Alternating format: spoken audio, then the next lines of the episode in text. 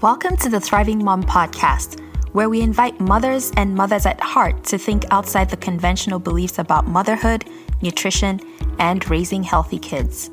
I'm your host, Uime Oguta, recovering perfectionist and non diet nutrition counselor, on a mission to help smart women like you find food and body freedom through intuitive eating, self care, and mindful practices that will leave you kicking balance to the curb, stop surviving, and start thriving in the beautiful chaos that is motherhood. Are you ready, Mama? Let's journey together. Hello, Thriving Mamas. Welcome to another podcast episode. How are you? Happy New Year. And we're not doing New Year, New You, because there's no new you, there's only a you. but I'm excited to be here and to be talking to you about setting non diet health goals. I intentionally left this podcast episode and the one for next week. I intentionally wanted to put them in January because I know for a lot of us, it's typically the end of December where we start setting those goals. But then over the holiday, we'll start seeing all the ads about New Year, New You, lose those last however many pounds, and we get discouraged about the goals that we set for ourselves. So, I'm hoping that this week and next week, you will have something that would help you and guide you to set goals that you actually love and look forward to meeting if that's your jam. And if you don't love setting goals, that's okay there's still a lot that you can learn from here to help you and support you on your food and body freedom journey. So, shall we dive in? I remember posting on Facebook, I think it was four years ago, that I don't do resolutions. I don't set goals for the new year because they don't work. Anybody been here before? Maybe you're still here. And at that time, I was just so over all the goal setting stuff mostly because I think I was misguided by what the purpose of goal setting and having a resolution was. And I think that there's a lot of misconception in popular culture about what it means to set a goal for the new year. Ever since I learned what I'm going to teach you in this episode and next week's episode, I actually love setting goals. And the fun part is going through them, whether meeting or failing at them I just enjoy that experience. And I found that it helps me to have something to work towards. And it's fun to get to mess with my perfectionistic brain when things change. It's so funny. I used to be so upset, and now I just watch myself and I go along with the change. And I don't have to wait for the right time or the stars to align for me to make decisions. Yeah, so I'm hoping that something changes for you too. But like I said, setting a goal is not necessary, especially if you've had a negative history with goal setting. You know, sometimes many of us come into goal setting in our places of work or with dieting and weight loss. And those experiences may not be the greatest because they just seem to highlight how much of a failure you may think you are, or not being able to meet it may have resulted in something negative, like some people may have been fired from work. And that's the conventional way of setting goals. But that's not what we're talking about here. So, first of all, I just want you to know if you don't set goals, it's not required. You know what else is not required? Pressure to start now. You don't need to worry about starting now. You don't need to worry that you're going to miss out on anything. You can set goals anytime you want. Now, one thing I want to say here is that when clients come to work with me and we start thinking about the goals that they're trying to meet, I noticed this with my clients, I noticed this with myself initially, is that many of us approach goals as opportunities for fixing ourselves. We think we need those goals to make us happy. We think we need those goals to make us worthy because when we hit those goals, when we meet them, then we are worthy, then we're happy, then we're gonna get whatever feeling it is that you think you're gonna get. And that's not true. So I'm challenging you in this episode to approach goal setting as an opportunity to create something that wasn't there before, as an opportunity to create something different. And this doesn't mean that you're trying to change yourself, it's about seeing who you could become, no longer subscribing to expectations of what you should or have to do. So then, when you set that goal, You're just creating some criteria that would help you to recognize who you're becoming. One of the struggles that a lot of us women have is that so many things feel not concrete. So when you have a goal, it brings whatever your vision is clearly out so you can know this is what I'm working towards. For example, you might set a goal of just being more confident in your skin and your body. And we're not following diet rules here. So this may feel really out of reach for you because you're not looking at numbers on a scale to direct you, right? So when you think about the you who is confident in your skin and your body right now, you realize that there are things that she does and she says that evoke that feeling of confidence. And you can start living into that future. So you tap into those feelings, you tap into those thoughts. Again, setting the goal is more about the journey and who you are becoming rather than achieving the goal itself. Because you'll get to the goal and you'll realize you're still the same person. The only thing that'll be different are your thoughts, and then your actions will be different as well. But it's not better there. People feel like, yeah, they're gonna be so much happier, so much more peaceful when they get there. But trust me, you can be all those things right now. So it's not about getting there. So let's talk about some important tools that you're gonna need for setting those goals. And then next week's episode, I'm gonna dive deep into a step by step process. But I really want you to get that foundation. I also talked about this in last week's episode. So if you haven't listened to episode 61, I encourage you to check that one out. It's all about taking stock to help you clear out the clutter, to help you assess where you've been, evaluate your situation before setting goals. So, the first thing you're gonna need is just to give yourself permission to want. This is probably one of the more challenging things for us as women, or people who've been conditioned and socialized as women. So many of us have been taught to just go with what everybody else wants we go with the status quo. Over time, we just don't know how to tune into that. I see this in my clients. I used to be this person too. And just asking that question, what do I want? It feels really triggering to a lot of us because we right away jump into, but I don't know what I want. Tell me what I should want. So it's really important for you to sit down and give yourself permission to ask. Give yourself permission to want. Just say, what do I really want? Just brain dump everything on a piece of paper and then go back through and take out everything that you think you should want or think you have to want. Those are not true. The only thing that should be on that paper is what you deep down really want. And you know how you'll know this?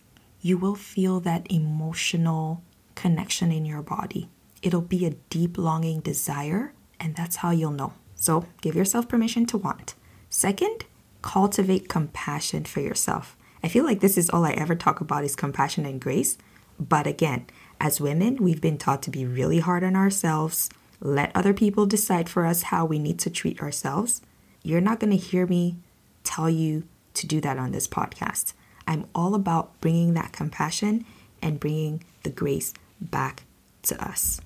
It's something that I teach my clients in Thrive. We have to come back to speaking kindly to ourselves, to prioritizing ourselves. If compassion and grace for yourself are things that you struggle with, maybe make that your goal for 2022. Just that, to be more compassionate and more gracious towards yourself. Compassion is a muscle that we need to develop. And this means you plan. You plan to have compassion always. No matter what happens, when you do what you said you will do, when you didn't do what you said you will do, compassion shows up kindness shows up. You accept your human nature. Because guess what? We're all flawed. You're not alone in that experience. There's so many of us. So you need to be the one to pick yourself up, to dust yourself off, just like you would do to your child or a pet or someone you love. And then embrace everything that is about you your positives, your negatives, including those negative feelings. This is something that I always find very fascinating when I'm coaching my clients and they think something negative and they're like, oh, I know I shouldn't think that. I'm like, why not? It's just a thought. That's all it is. So you embrace all of that. Because when you start embracing all of who you are, being compassionate towards who you are, then you can figure out where it is exactly that you need to be changing. And you'll realize it might not even be as big as you make it seem, But until you get to that place where you have that close relationship with yourself, making change is going to be a little bit challenging. And this leads me into my next point, which is just about having your own back. This is not about being blinded to what's happening, it's about being your biggest cheerleader. Just like I talked about in compassion, many of us are afraid of trusting in ourselves because, again, we've been told to want what everybody else wants. We've outsourced our responsibility to other people and things, e.g., diet plans. And then we worry about what failure means about us. So, for many of you who may have been on diets before and it didn't work, maybe you lost the weight and then you gained it back, which is very typical. 95% of the time, this happens. So, if this happened to you, you probably had thoughts that you're a failure. You never thought to question the diet plan that you were on. You never thought to question that meal plan, that regimen, that practice that you were on. You just took all the responsibility for the failure. But notice how when you do well, you give 100% of that responsibility to the thing. This is not the way it's supposed to be. So you're going to take 100 responsibility for your failures and 100% responsibility for your wins. That's how we get the balance. right? So have your back. Every time you fail, what do you do? How do you speak to yourself? What are the thoughts you have about yourself? And if you've never failed, this is what I'm going to tell you you're living a lie because you are preventing yourself from doing what you need to do to move you forward. And you're so worried that you would rather stay in safety. So I'm calling you out now. Start failing. This is something that I had to answer for myself last year. I remember I was so reluctant to make some decisions in my business. And then my coach just, because she's very direct, she was like, What are you afraid of? And the more I studied myself, the more I did the work, I realized, you know what? I was so afraid to fail because of how I grew up. I was always the high achiever. I always tried to impress people. Some of you who may have listened to this podcast long enough, you know that I'm a recovering people pleaser and perfectionist. So, those are the things that I'm still working on. And the more I uncover the layers, the more there is to uncover. It's like an onion that never ends. But I love it because now it's making me just become free. I'm not as overwhelmed or stressed because I'm just, I'm me. So, this is what I'm calling you to do have your back and if you're worried about having your back, that's an opportunity for you to explore and see what may be there. Once you commit to having your back, then you're going to be able to approach your goals, to approach whatever it is that you set for yourself with more confidence. Now, the next tool is increasing your capacity to fail. Trust me, this episode is going to change your life. I'm not even kidding if you are on that journey of food and body freedom, you don't want to diet anymore, these are the skills you need. These are some of the tools that will help you. And I will be doing a disservice if I just started listing out how you should plan goals without really giving you the foundation. And all of these things are things that I teach my one on one clients. This is how they get exceptional results for the people who do the work. So increase your capacity to fail. It's not the most exciting thing, it's not sexy, but you know what? You will only grow as far as you're willing to fail. It's like learning to walk. We don't just, we're not just born and start walking.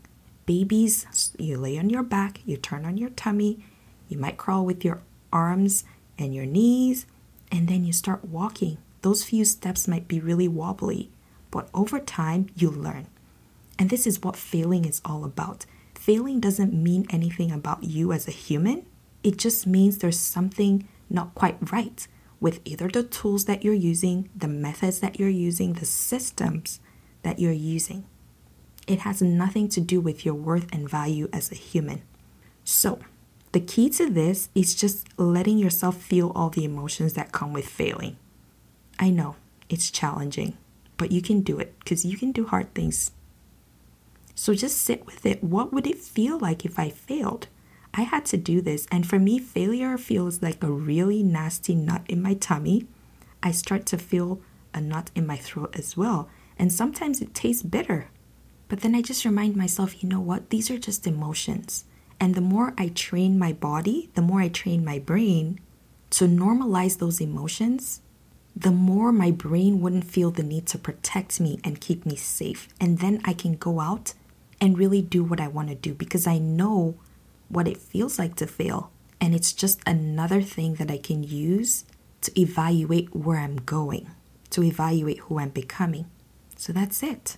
And just to give you a quick recap, first tool is giving yourself permission to want. Next, cultivate compassion for yourself. Have your own back and increase your capacity to fail. And as I wrap up, I just want to say here that non diet health goals are not about doing, they're all about being. And those are very different because when you think about goals in the conventional way, we dive right into this is what I'm going to do, this is what I'm going to do. When you're pursuing non diet health goals, you're focusing on who you are becoming. And we're going to talk more about this in next week's episode. So get to planning, get to thinking, allow yourself to want because you are so worth it.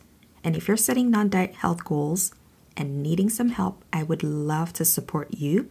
It starts with a free clarity call with me. On the call, we'll look at your goals, we'll create a clear path from where you are to where you want to be. I'll help you see everything that's standing in your way. And if you decide that coaching with me is the next best step for you, I would be glad to share how you can work with me to help you get those goals.